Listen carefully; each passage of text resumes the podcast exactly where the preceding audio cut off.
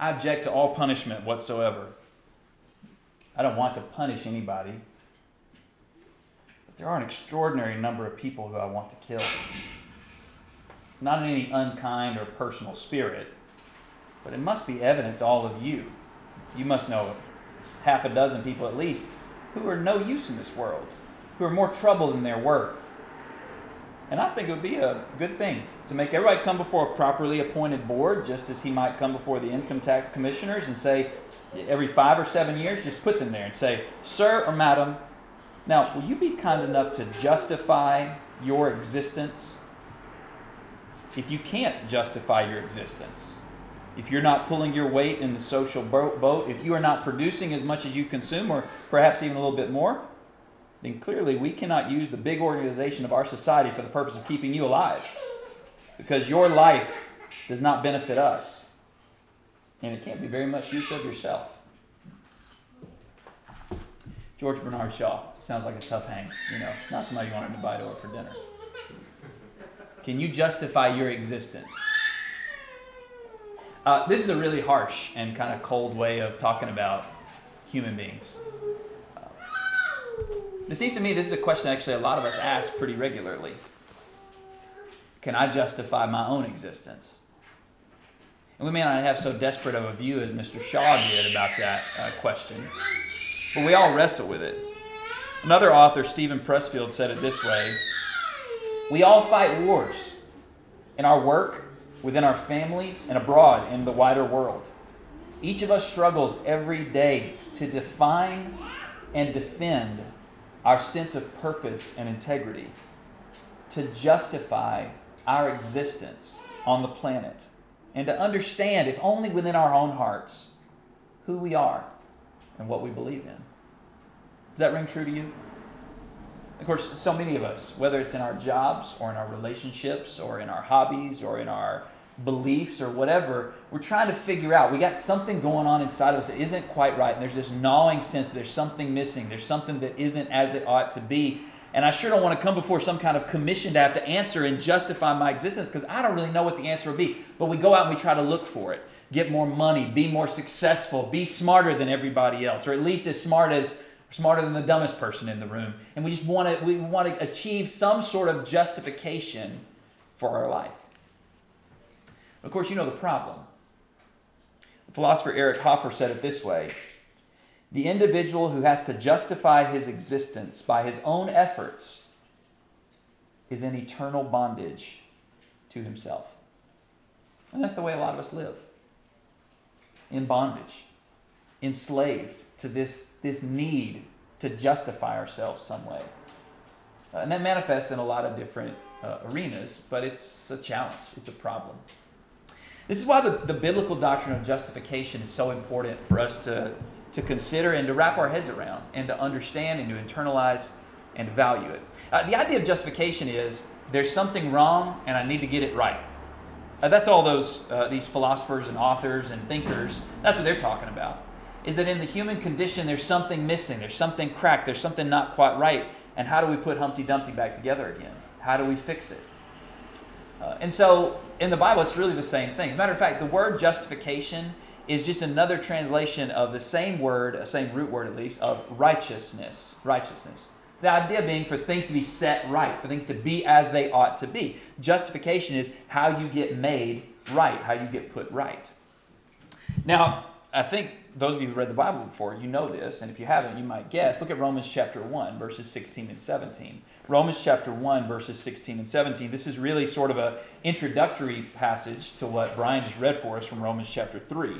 Romans 1, verse 16, Paul says, I am not ashamed of the gospel or the good news about Jesus as King.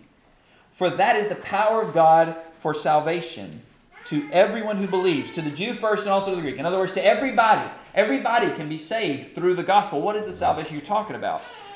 Well, it's because in the gospel, the righteousness of God, meaning that it shows that God is righteous, but also it imparts us how to become righteous. In it, the righteousness of God is revealed from faith to faith, as it is written the righteous, or those who are justified, will be justified by faith. The same is uh, largely said in the passage that Brian just read for us, as I said, in Romans 3, verses 21 through 26. We're going to deep dive that more in just a second. If you look at Romans chapter 5 and verse 1, Romans 5 and verse 1, Paul, at the conclusion of at least part of his argument about justification, of solving this deep need that every human being feels, he says in Romans 5 and verse 1 Therefore, having been justified by faith, we have peace with God through our Lord Jesus Christ. And there are various other passages that talk the same way. The gospel is the answer to this need that we all sense deep down the need for justification of our existence. Um, let's pause for just a second here. We've already said, uh, partly defined the idea of justification. Let me give you some, some images that the Bible uses to help us think about what it means for things to be set right and that the gospel sets right the things that are wrong. The gospel puts together what's broken down in our souls. One way of thinking about justification is on that sort of existential level that really these authors, who, as far as I know, aren't particularly religious people, but just people who notice how human beings work, they say, Hey, I know there's something wrong with me, and I'm not really sure what it is. How often have you felt that way, or do you feel that way? By the way, I want to add this includes everybody, even those of us who are followers of Jesus. As a matter of fact, the Apostle Paul wrote these things about justification to followers of Jesus, people who should kind of have this sense solved, this sense of justification, but we still can struggle with it at times. There's something wrong, and I don't know how to put it back together. I don't know how to fix it. I don't know how to set it right. So, the first level of justification, or the deepest level maybe, is an existential need for justification. There's something wrong. I can't even put my finger on it, but I need it to be fixed. There's another way the scriptures speak about justification, and that is in uh, legal terms. You're a criminal. You've done something wrong, and you're condemned for that. Of course, the Bible word for that crime is sin. You've committed sins. You've violated God. And in the highest court of all the universe, you are condemned. And you stand there and you're going to hell forever. Unless your wrongs can be made right. Unless your punishment can be pushed off onto some other um, source of absorbing the penalty that you deserve. So justification is a legal thing. But it's not just legal, um, because in the scriptures, especially when you read books like Romans and Galatians, I'm going to spend a lot of time to highlight this now. If you want to test this out, feel free to talk to me afterwards. We can go through this a little bit more. But the idea of justification isn't simply, hey, you could be punished before the court and you need to get off the hook. Because you know what happens, at least those of you who I don't know how many of you have had to go to court for something that you've done wrong. Uh, but if you do, when you walk out, you just walk out kind of by yourself. I'm free. I don't have to, I'm not accountable for that. But that's actually not the picture of justification that the gospel provides. It is that, but it's more than that. Because whenever we walk out of the divine courtroom justified before God, we don't walk out on our own. We walk into the family of God, into God's house. So, justification, for instance, you can read the book of Galatians and see this. Justification in the scriptures speaks to how really what was wrong with you was you were on the outside. You were all alone, lost in your sin, but God has not just absolved you of your crimes, but He's actually brought you in and He's given you a new status. You're not just innocent, guiltless, you're His child. You're one of His people. And you have the legal right to call on Him as your Father. So, uh, maybe to think about justification another way, justification is about family, about being brought into God's family. What's wrong with you? It's been fixed. And actually, it's even better than you could have imagined. All right, so you get it, right? This is justification. All the wrongs have been made right. Everything that's busted has been fixed and put back together. It's a beautiful thing.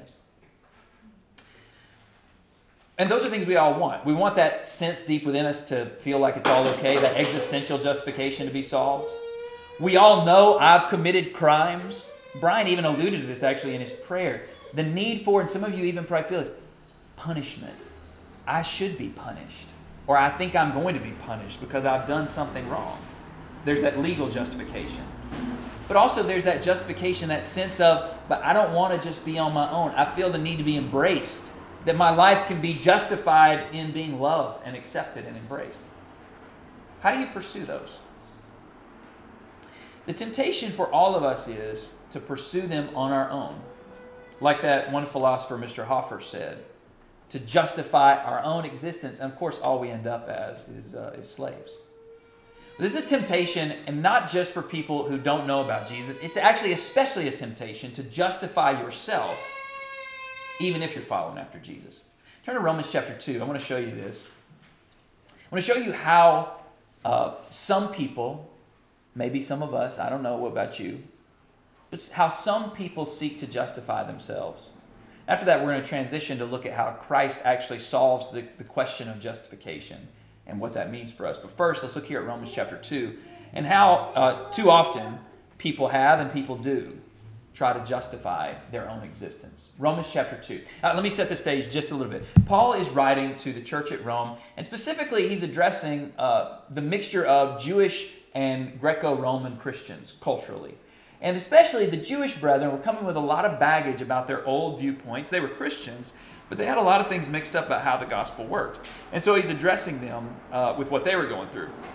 We're going to see their issues and kind of get down to the fundamental core things and bring that forward to us and see how that relates perhaps the temptations we may face to justify our own existence apart from God.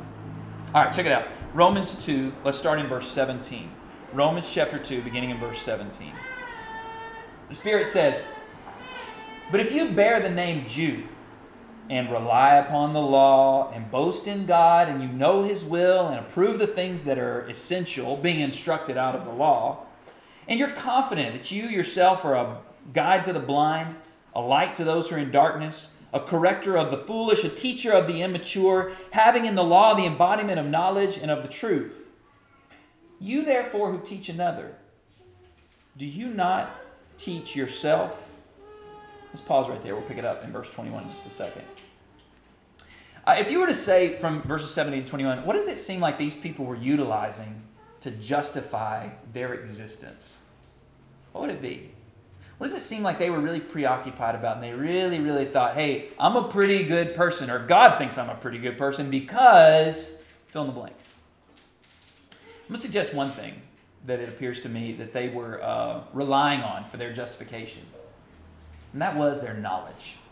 Notice how much of these, these phrases are about knowing things. We're going to come back to that first line about if you bear the name Jew here in a second.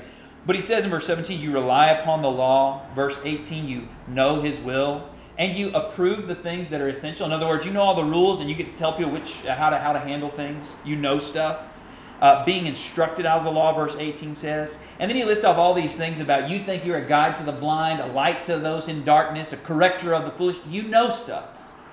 Knowledge is an easy way to feel like we justify ourselves. You guys know somebody like that?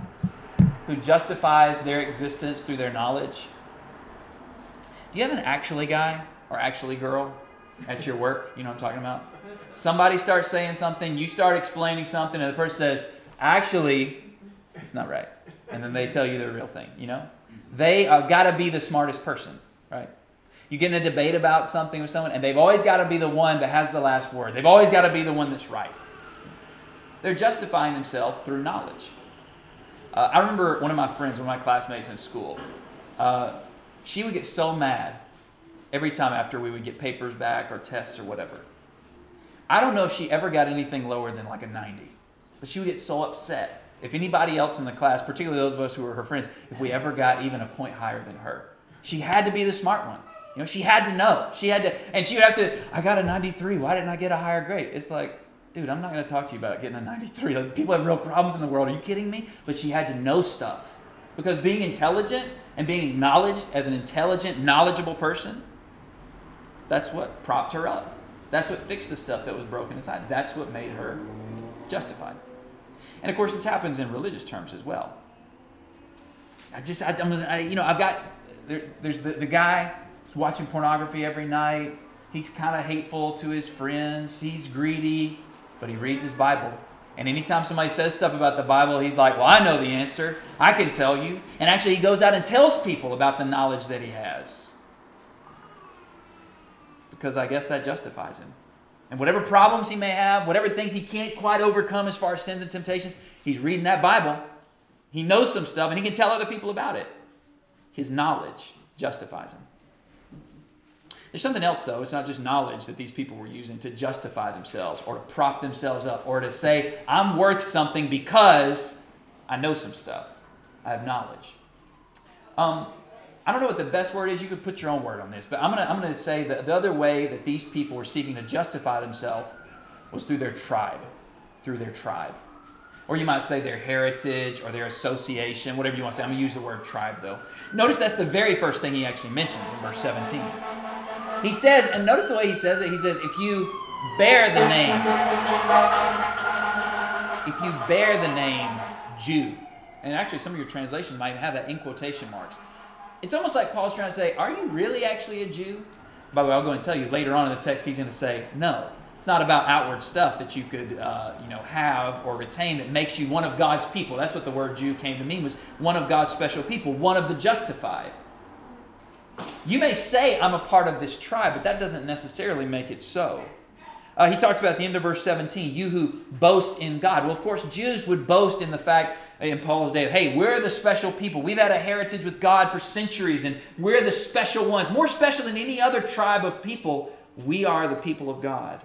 Uh, these statements made in verse 19 a guide to the blind, a light to those in darkness uh, those were statements made to Israel in the Old Testament. You go read passages like Isaiah 49, Isaiah 58 that, that uh, highlight that. And so here's the point those statements aren't just like, hey, we know stuff, but it's we belong to the special group, we belong to the right tribe. Uh, that happens a lot too, doesn't it? That we justify our existence through our tribe. So people feel a little insecure. So what do they do in the lunchroom? You look around and you find some people that look like you. You guys remember that back when you were kids? You find some people that look like you. Or if you don't find anybody that looks like you, you start dressing like you just pick one of them. You say, I'm going to dress like those kids. And then you start being able to sit with that tribe. Because otherwise, who am I? Am I worth anything? Does anybody want me? I got to find a tribe that I can belong to.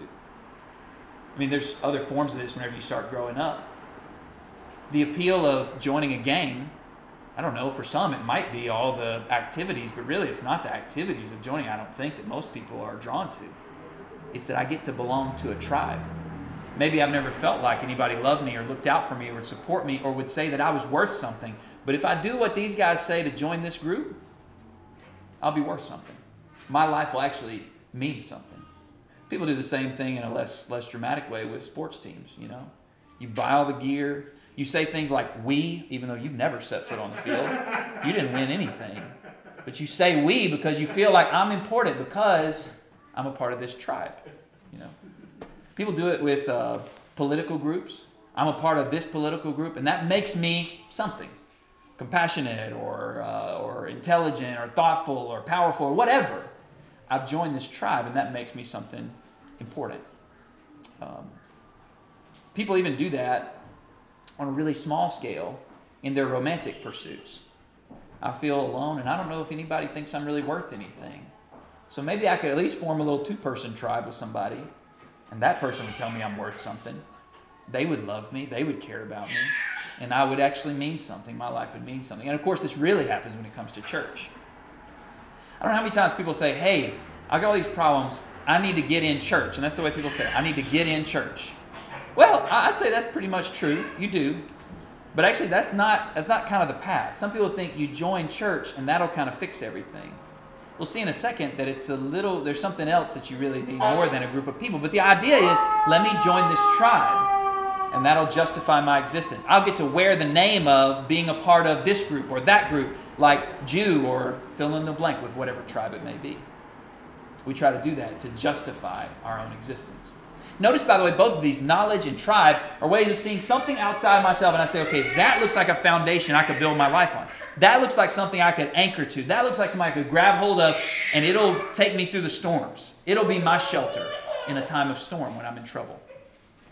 Third thing that these people uh, were using to justify their existence, besides knowledge and tribe, I'm going to I'm to use the word performance performance. Uh, notice what the rest of this text goes on to talk about, pretty much the rest of chapter 2. We won't read all of it. Um, and I want to highlight something. He actually, in verses 21 through 24, he talks about a lot of bad things these people were doing. They thought they were justified in the eyes of God, even though they knew they weren't supposed to steal, but they were thieves.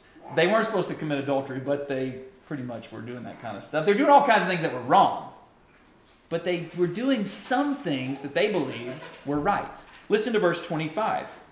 For indeed, circumcision is of value if you practice the law. But if you're a transgressor, transgressor of the law, your circumcision has become uncircumcision. In other words, you might as well not be circumcised. So if the uncircumcised man keeps the requirements of the law, will not his uncircumcision be regarded as circumcision? And he's who, uh, who, is unphys- who is physically uncircumcised, if he keeps the law, will he not judge you who through having the letter of the law and circumcision are a transgressor of the law? For he is not a Jew who is one outwardly, nor is circumcision that which is outward in the flesh, but he is a Jew, or in other words, he is one of the true people of God, who is one inwardly. And circumcision is that of the heart, by the Spirit, and not by the letter. And his praise is not from men, but from God. Okay, we read this, we're like, man, what's going on with all the circumcision talk? All right, here's what this was. The Jews of Paul's day were not particularly obedient to God's law. Like all human beings of all times, they weren't particularly obedient. They disobeyed in a lot of areas. But what they did do is they kind of siphoned off a few things and they said, hey, if we do this stuff, if we perform in these ways, God will be happy with us. So males were to be circumcised. We all need to be very careful about the Sabbath day. Don't break any of the rules on that. We need to wash our hands. You guys may remember Jesus would deal with that kind of stuff. People would say you need to wash your hands in a real particular way to be clean in God's sight. Um, what else? Oh, people would say don't eat certain foods and you can't eat other foods and you da da da, all this kind of stuff. You see the point? They had decided some things over here. If you keep these rules, if you perform appropriately, then you'll be justified. Someone might say, what about the stealing and adultery and lying and all that stuff? Don't worry about that. That's not a big deal. We're not talking about obedience here. We're talking about performance. Set up a standard that if you meet this standard, you're good to go. You're justified in the eyes of God. Now, by the way, this is connected to the other things because, of course, their list of things they would perform by came through their knowledge of the law, at least selected knowledge. Remember, they're justifying themselves. So they didn't take all that God said, they just took pieces that they thought were important, the knowledge that they gained. Also, the things that they selected were not like general moral and ethical requirements. It was things that made you really a special part of the tribe, really Jewish, in other words. The circumcision, the food laws, the Sabbath, all that kind of stuff. It made you super Jewish. It, it solidified your place in the tribe if you perform appropriately. Is performance ever a challenge for you when it comes to justification? You work crazy, crazy hours not because you think it's the right thing to do or you want to help out your coworkers or you're trying to do what your boss asks, but because you want to make sure that at the end of the day, nobody ever questions how hard you work or how gifted you are.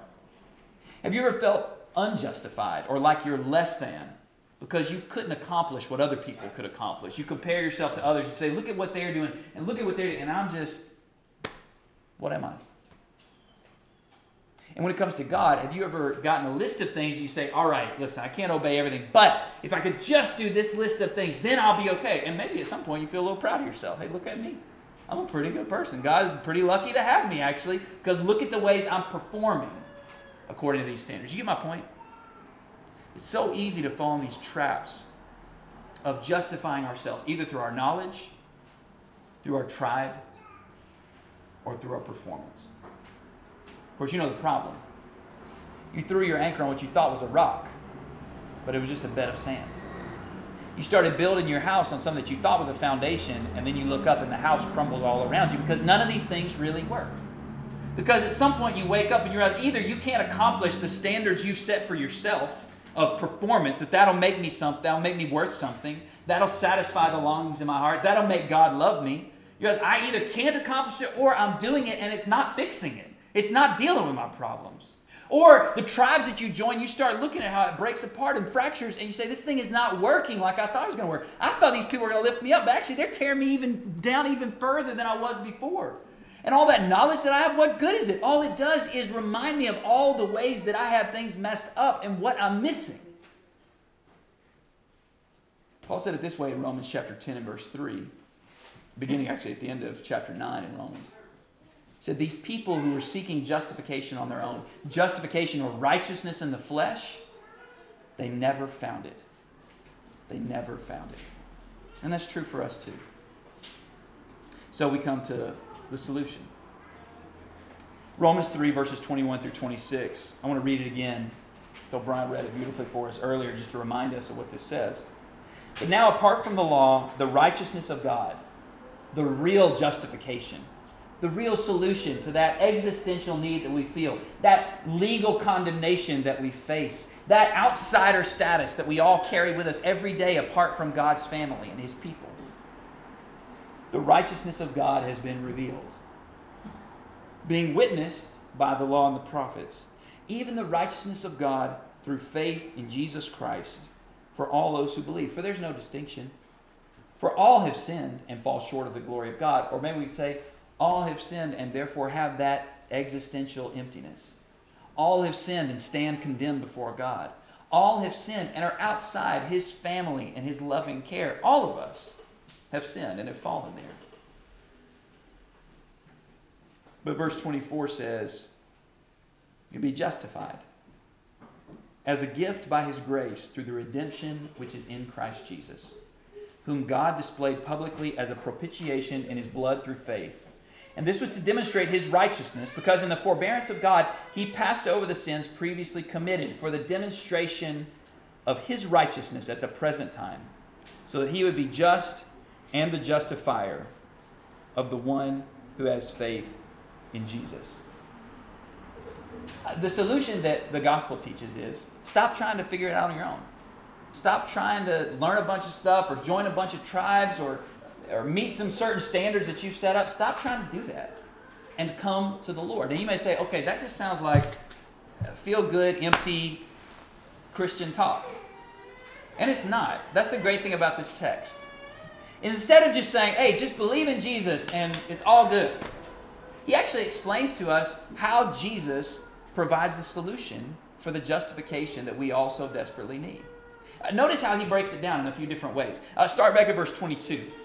Verse 22, actually, when he talks about righteousness in verse 22, uh, verses 21 and 22, I should say, uh, to some extent, he's talking about, hey, this is how you can be made right, but he also is speaking of how God has proven himself to be righteous.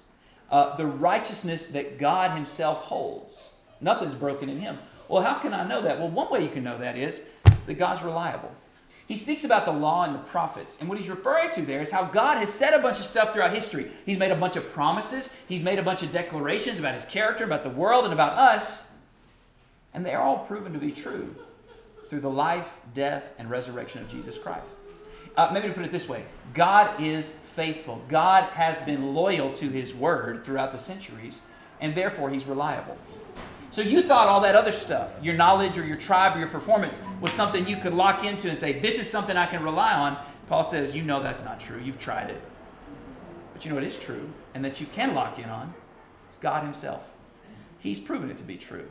His righteousness has been proven through His loyalty, His faithfulness, His keeping of His promises all throughout the centuries.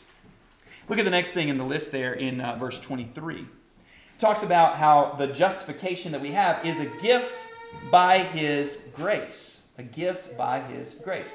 You know, grace, in other words, is something that you give, right? You, so you, yeah, you, maybe you want to curry favor with somebody or whatever, and you offer this thing. Well, a lot of us, what we try to do is maybe through our performance, maybe, well, let's, let's go with the performance thing. We try to come to God, we say, God, look at all the stuff I've done for you. I've, you know, I've done whatever. I, well, like the people that Jesus talked about, what happened on Judgment Day. People say, we did many mighty deeds in your name, and we spoke in your name. We did all this stuff. And Jesus say, but I never knew you.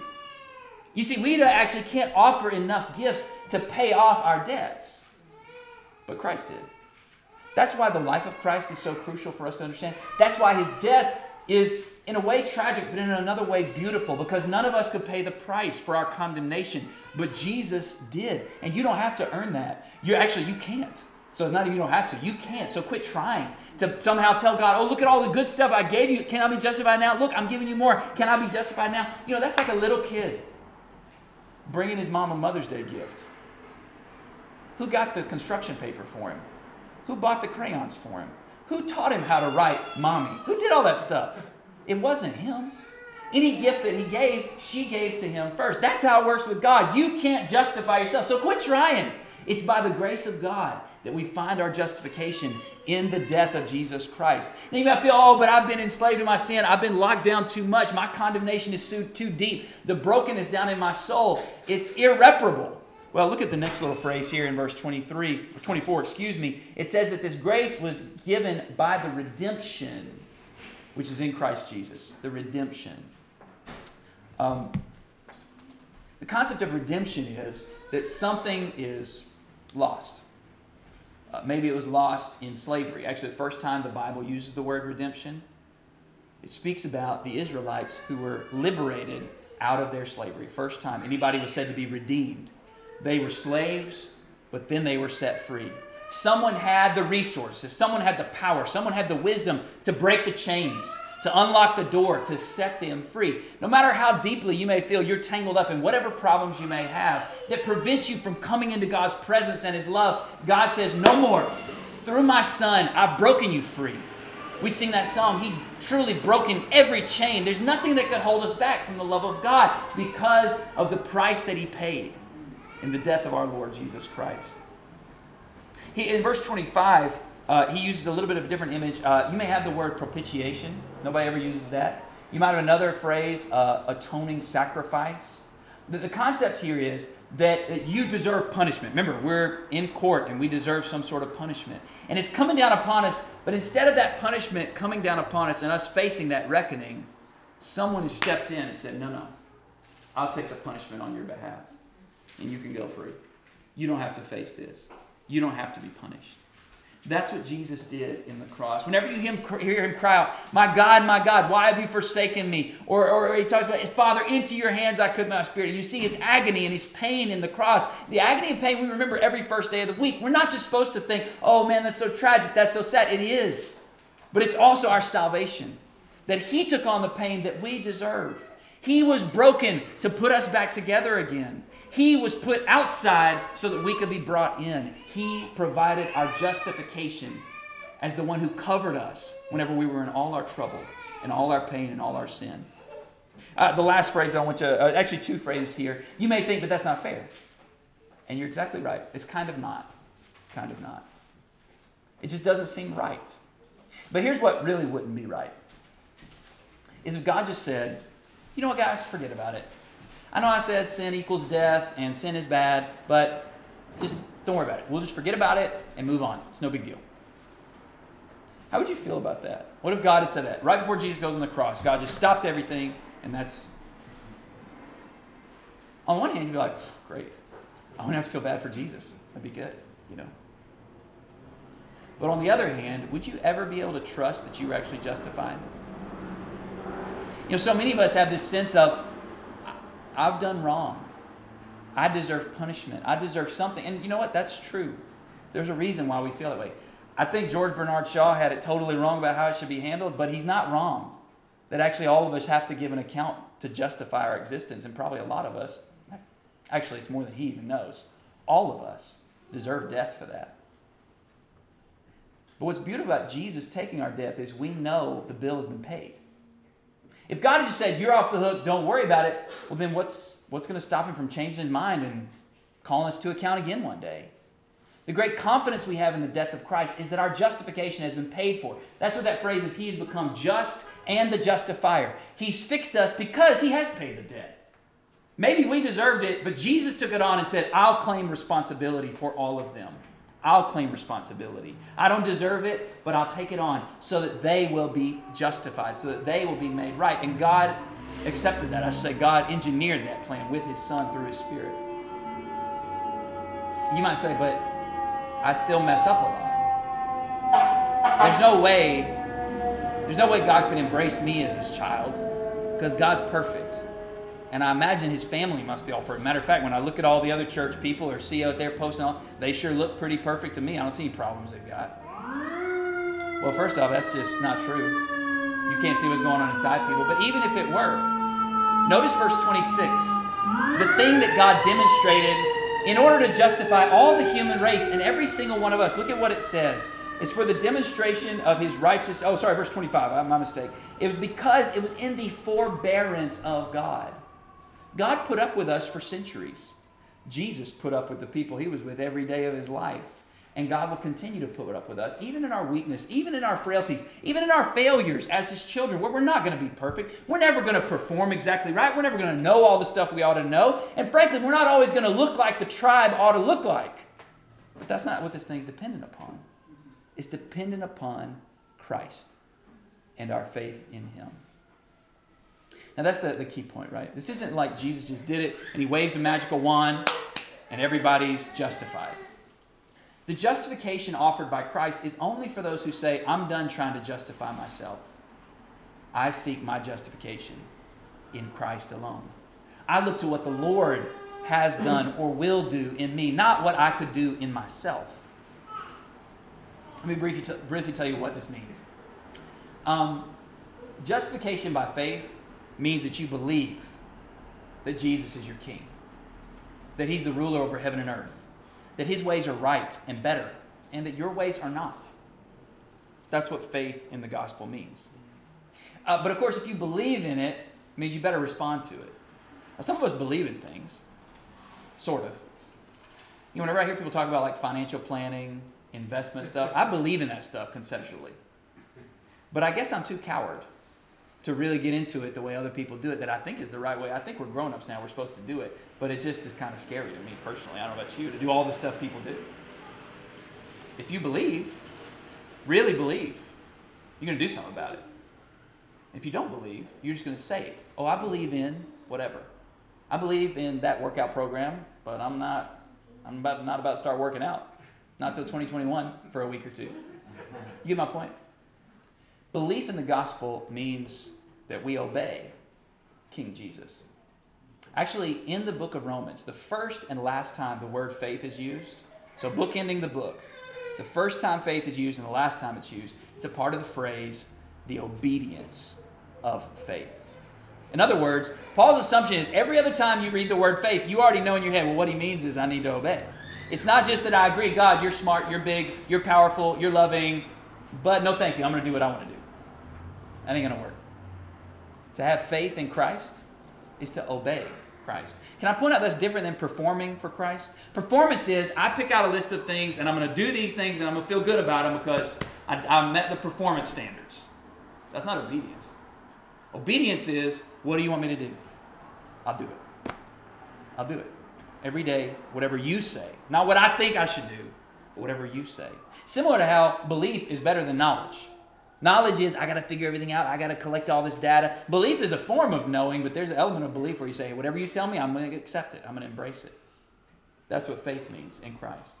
Uh, faith, by the way, has been proven to us through what he said and what he's done throughout the centuries. And maybe I'll say one more level of faith is not just that I believe things and that I obey whatever he says, but I'm loyal to him. You know, like those people who are loyal to their tribe, will stick with the tribe. Whatever the tribe says, I'm with that. Whatever person the tribe supports, I'm going to support them. Whatever the tr- activities the tribe is doing, well, I don't necessarily think they're great, but I'm going to be a part of it. Look, what the gospel calls us to is loyalty to Christ, who's been loyal to us who gave it all up for us to stick with us, even in our darkness, even in our brokenness, our condemnation, our isolation, being outside. He went out for us. He took on the penalty that we deserved. He took on brokenness and darkness for us. And then he calls us, follow me back home. Be loyal to me. Don't be loyal to your tribe, be loyal to me. Don't try to meet your performance standards. Obey me. Don't try to ascertain your own knowledge and figure things out in the world about how you can fix yourself believe in me. That's why Romans chapter 4 and verse 25 says this. Romans 4:25 says he was delivered over because of our transgressions. In other words, he paid the penalty for us. And he was raised up for our justification to prove that all this stuff will work. Because you might say, that all sounds good, but just because somebody dies for everybody, that's sweet and all. But how can I know I can count on it? You, the reason you know you can count on it is Jesus didn't just care enough about you when you were in trouble, He's powerful enough to solve all your troubles. He was raised up to prove that God has something better than all the attempts we have to justify our own existence. He was raised up for our justification. Therefore, having been justified by faith, we have peace with God. No more turmoil, no more struggle, no more enslavement to ourselves and our own failures. We have peace with God through our Lord Jesus Christ, through whom also we have obtained our introduction by faith into this grace in which we stand. Not something that we figure out on our own, but in the grace of God, we stand firmly and we exult in the hope of the glory of God. Not in the hope of your own knowledge or your performance or your tribe, not in whatever hope you might be able to generate on your own, which is hopelessness, but in the hope of the glory of God Himself in the face of Jesus Christ.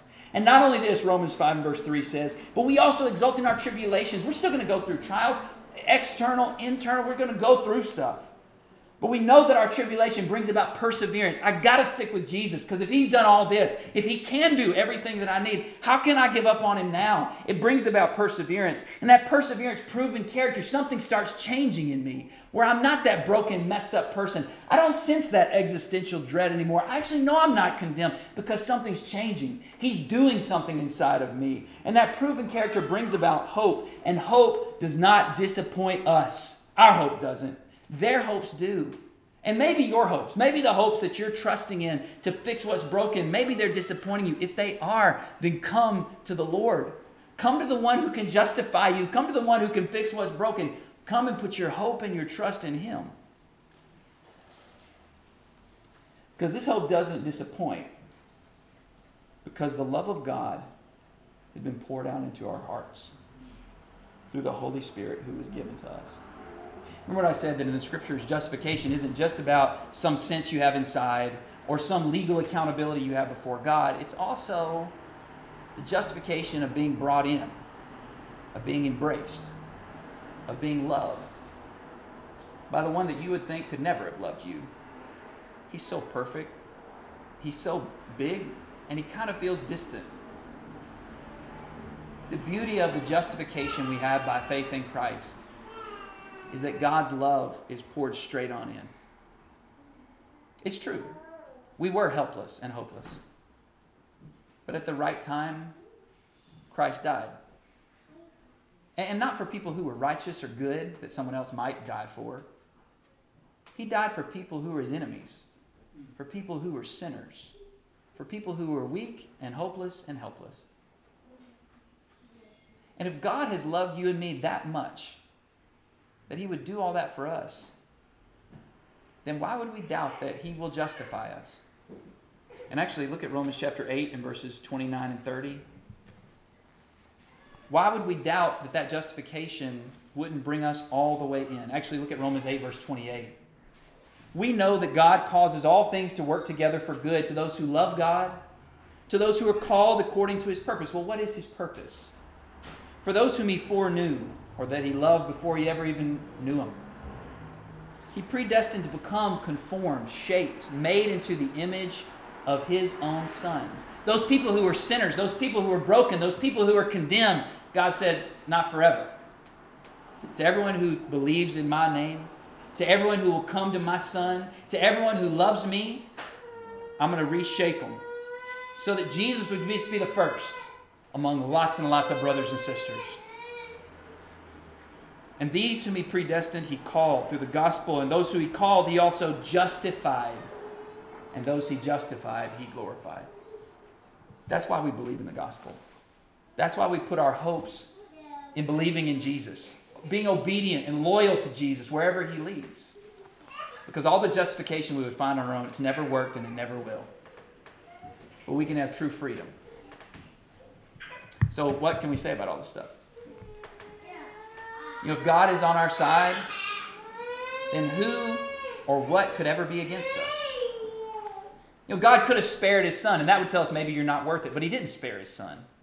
He delivered him over as payment for our transgressions, for our condemnation. Who's the one who could condemn us? God is the one who justifies. God is the one who said, This is my child. This person's innocent. This person, all that brokenness, that's over with because my love has been poured into them. And so I am convinced, and I hope you are too. At least I'm convinced most days. I'm convinced moments like this right here. And I hope I reconvince myself every time I forget about it. I'm convinced that neither life, nor death, nor angels, nor authorities, nor principalities, nor powers, nor anything in heaven or on earth or under the earth could ever separate us from the love of God, which is in Christ Jesus the one in whom we have faith, the one who gives us our justification. Let's bow our heads. Our Father in heaven, we thank you for your love that you poured into our hearts, that you've embraced us, that you've forgiven us, that you fix the things that are broken within us. And we pray, God, that you would teach us every day to trust in your justification, to have faith in your Son Jesus, to believe in the good news of his rule over heaven and earth to be obedient to Him, to be loyal to Him above all others. Forgive us, God, for the times we've tried to justify ourselves. Be patient with us when we slip back into that and lead us back to your throne. Lead us back to the cross. Lead us back into your arms so that we'll know your love and live in your love now and forever. In Jesus' name we pray. Amen. Amen.